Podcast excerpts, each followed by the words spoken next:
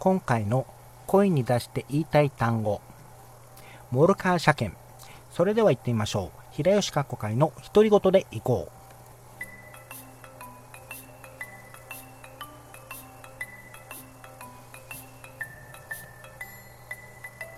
はい、えー、皆さんおはようございます。こんにちは、こんばんは。平吉かっこかりです。えー、今回の声に出して言いたい単語、えー、モルカー車検ですが、えー、これは何かと言いますと、えーと、今年の1月から3月まで放送されていた、えミニアニメで、ぷいぷいモルカーという作品がありました。でこの作品を、え見たファンが、このいわゆるあのモルカーロスに陥り、えー、13話以降を妄想で、えー、保管するということが、えー、ございました。でその際に、えーと、出てあその際に、え見つけた単語が、えモルカー車検というものになります。でこのぷいぷいモルカーってどんな作品かって簡単に話しますと、これはちょっと公式の方から、え拾ってきたんですが、えいいですね。舞台はモルモットが車になった世界。もうこれですね。えー、癒しの、えー、癒し系の車、モルカー。クリクリとした目と大きな、えー、丸いお尻、とことか歩く、走る、え短い手足。常にとぼけた顔で走り回るモルカと書いてあるように、いわゆるモルモットがあの車となってあのかあのいる世界の話なんですね。で、この作品はいわゆるクレあのストップモーションアニメといって、あの1枚ずつ写真、あの人形を1個、ま、動かして写真を撮る、1コマ撮ってあ動かして写真を撮るという手法で作られたアニメーションなんですけれども、これが可愛いんですよね。で、この、まあ、このぷいぷいモルカーが、その、えー、の、まあ、ロスになった人たちのが生んだ、えー、言葉、まあ、んだ言葉というか、まあ、さっき言ったように、モルカーがあの車なので、あの車に関するエピソードとか、そういうシチュエーションの話が出てくるんですけれども、まあ、テレビ本編にはなかった車検、まモルカーを車検に入れるとどうなるのかみたいなシチュエーションをあの妄想をしている人たち、まあ、方々が、えー、いらっしゃったっていうことですね。で、このなぜ今回この話をしたかと言いますと、このぷいぷいモルカー、え7月に再放送されます。えしかも、え2週間限定で、え劇場公開も決定しました、えしかもこの劇場がですねあのいわゆる 3D とか MX4D というあのいわゆる MX4D はあれですねあの風が吹いたりとかシートが動いたりとか、えそういった、えー、技術その 4DX で、まあ、見られるという、えー咲くことですね。これはもう、あのー、まあ、言ってしまえば自分がモルカーになった、もしくはモルカーの運転手になった気分で、え見られるという、えー、ものですね。これはぜひ見てみた、あのえー、地元の方で、えっ、と、4D、MX4D あったら絶対見てみたいな、見て、見る気満々であります。それでは、えー、行ってみましょう。え、最後まで、えー、しました。今回もよろしくお願いいたします。えー、第2回放送でまだまだグダグダな点があることはご了承ください。えー、それではですね、今回のお話なんですけれども、まあ、アニメの話、まあ、モルカーもあのもうアニメの枠組みではあるので、今回はですね、あの2021年の夏アニメについてお話ししていきたいなと思います。あの夏アニメというのは、いわゆる7月から始まるアニメのことになります。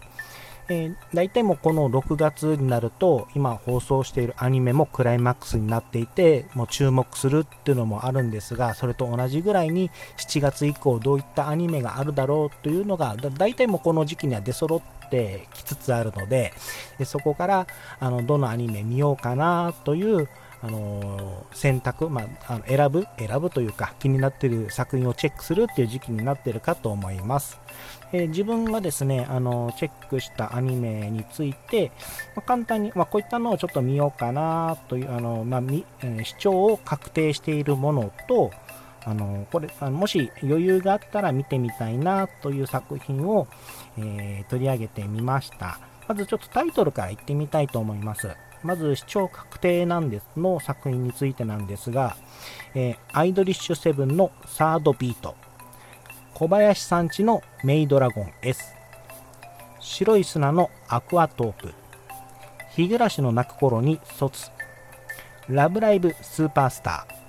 ー、えそしてアニメではないんですが特撮でウルトラマントリガー、えー、こちら、あと、これですね、やっぱり、ぷいぷいモルカー、えー、この7作品は、え、視聴確定、も見る気満々であります。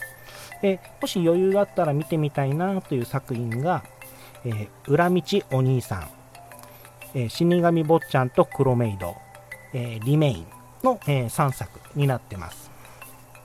で今回のこの簡単な内容についてお話ししていきたいと思います。まず、アイドリッシュ、まあ、時間がないのでね、もうパパパって言っていきたいと思います。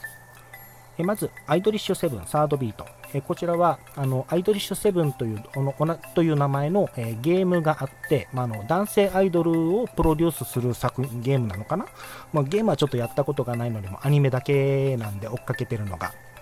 で、えこれの、あの、まず第3期になります。でこのアニメなんですけども、まあ、面白いんですけれども、同じぐらいにちょっと辛い話が多いので、ちょっとあの胃がキリキリするとか、次どうするんだろうっていうあのハラハラドキドキをあの常に味わってるっていう感覚です。なので、えーと、このアニメ見るときには、特にま2期もそうだったんですけども、ちょっとあまりにも展開がちょっときついな、辛いなというあのことがあったので、あのー、このアニメ見た、アイナナのアニメを見た後に、あの別の癒し系のアニメを見て、あのー、まあ、精神のバランスを取るじゃないけれども、ちょっとこの辛くなった気分を緩和するということをやってました。で多分3期も結構きつあの辛いって話はちらほら聞くので、まあ、それに備え、あのまあ、それに備えてあの癒し系のアニメと多分セットで見るな見るのかなっていう感じですね。でその多分その癒し枠になりそうなのが、えー、小林さんちのメイドラゴン S。でこちらは同じ名前の、えーと、漫画が原作になっているアニメーションです。まあ、これはもうカンナちゃんがもう癒しですからね。カンナちゃんは可愛い。もうそれだけで通用すると思います。で次にですね、えー、白い砂のアクアトープ。これは、えーと、色づく色づく世界の明日からという、え、2018年かなに放送されたあのオリジナルアニメーションがあるんですけども残念ながらちょっと自分見てなくてですね。でただあの映像美がすごくいいという話は聞くのでまあ時間があの余裕があればちょっとあのタイミングがあれば見てみたいと思ってる作品なんですけれどもこの色づく世界の明日からの、えーと監督とシリーズ構成とアニメーション制作があのタッグを組んだ、えー、オリジナルアニメーションになっているということです。で、これ見る理由としてはですね、あの、まあ、PV の映像も綺麗だっていうこともあるんですが、あの舞台が沖縄になってるんですね。なので、ちょっと期待して見ちゃいたいな、見たいなという感じですね。あの、沖縄のですね、あの、放送あの地上波でも放送するということで、えー、ちょっと期待してみたいなと思っています。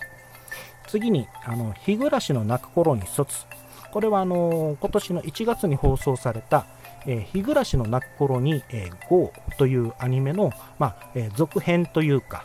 まあ、回答編になるのかな？っていう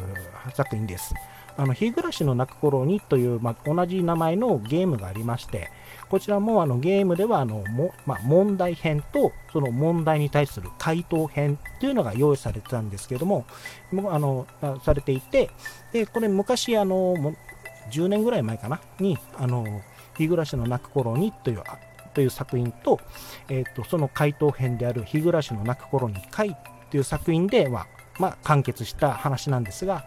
えー、GO はこれの続きになる話で、で、卒はこれのこの GO の回答編にあたる作品だそうです。まあ、どういう結末になるのか、ちょこちらも、あのー、めちゃめちゃくちゃ気になるっちゃ気になりますからね、これはちょっと見てみたいなと思ってます。え次にですね、あの、こちら、ラブライブスーパースター。ここは、あの、ラブライブシリーズ、まあ、あのミューズとかね、アクアとか、あと、今だったら、えー、虹ヶ崎スクールアイドル同好会かなが、えーと、放送しているこの「ラブライブ!」シリーズの、えー、最新作あの5人組のアイドル、えーと、スクールアイドルリエラが、あのー、主役になる作品だそうです。えこれはあのスタッフがですね、あの無印、ミューズの頃、ミューズの時の、えーと、監督とシリーズ構成が、えー、担当するということで、これをちょっと期待、あの期待も高いんですけども、まあ、ちょっと不安も持ちつつ見てみたいなと思っています。で、次にですね、えーと、さっき言った特撮なんですが、ウルトラマントリガー。これはあのウルトラマンティガという作品が昔ありまして、あの V6 の長野君があの主役やってた、主役を担当してた作品なんですけども、これの設定を拾って、今の世界で、えー、作り直すっていう、あ作り直したという感じになるのかなという作品になります。あとはですね、えっ、ー、と、ま、裏道お兄さん、えー、死神坊ちゃんと黒メイド、えー、リメイン。これについてはですね、ちょっと時間がないので、ま、機会があればちょっとお話ししたいなと思います。あとはやっぱり、ぷいぷいモルカ。これは絶対見ないとダメです。あの、マジで可愛いです。そして意外と人の闇を描いてます。まあ、これはあの知らない人はちゃんと見見てみるとわかると思います。ということですね、あの今年の、えー、2021年の夏アニメについてお話しさせていただきました。はい、えー、平吉川子会の独り言でいこう。もうエンディングになっています。あともう30秒しかないので、サクッと終わります。えっ、ー、と、次回はですね、テーマはまた決めてません。まあ、もしかしたら夏アニメの続きになるか、春アニメの感想会になるか、もしくは他になるか、えー、まあ、その3択のどちらかなという感じになると思います。えー、それではまた、えお聴きいただければ嬉しいです。お相手は平吉川子かりでした。それではまた。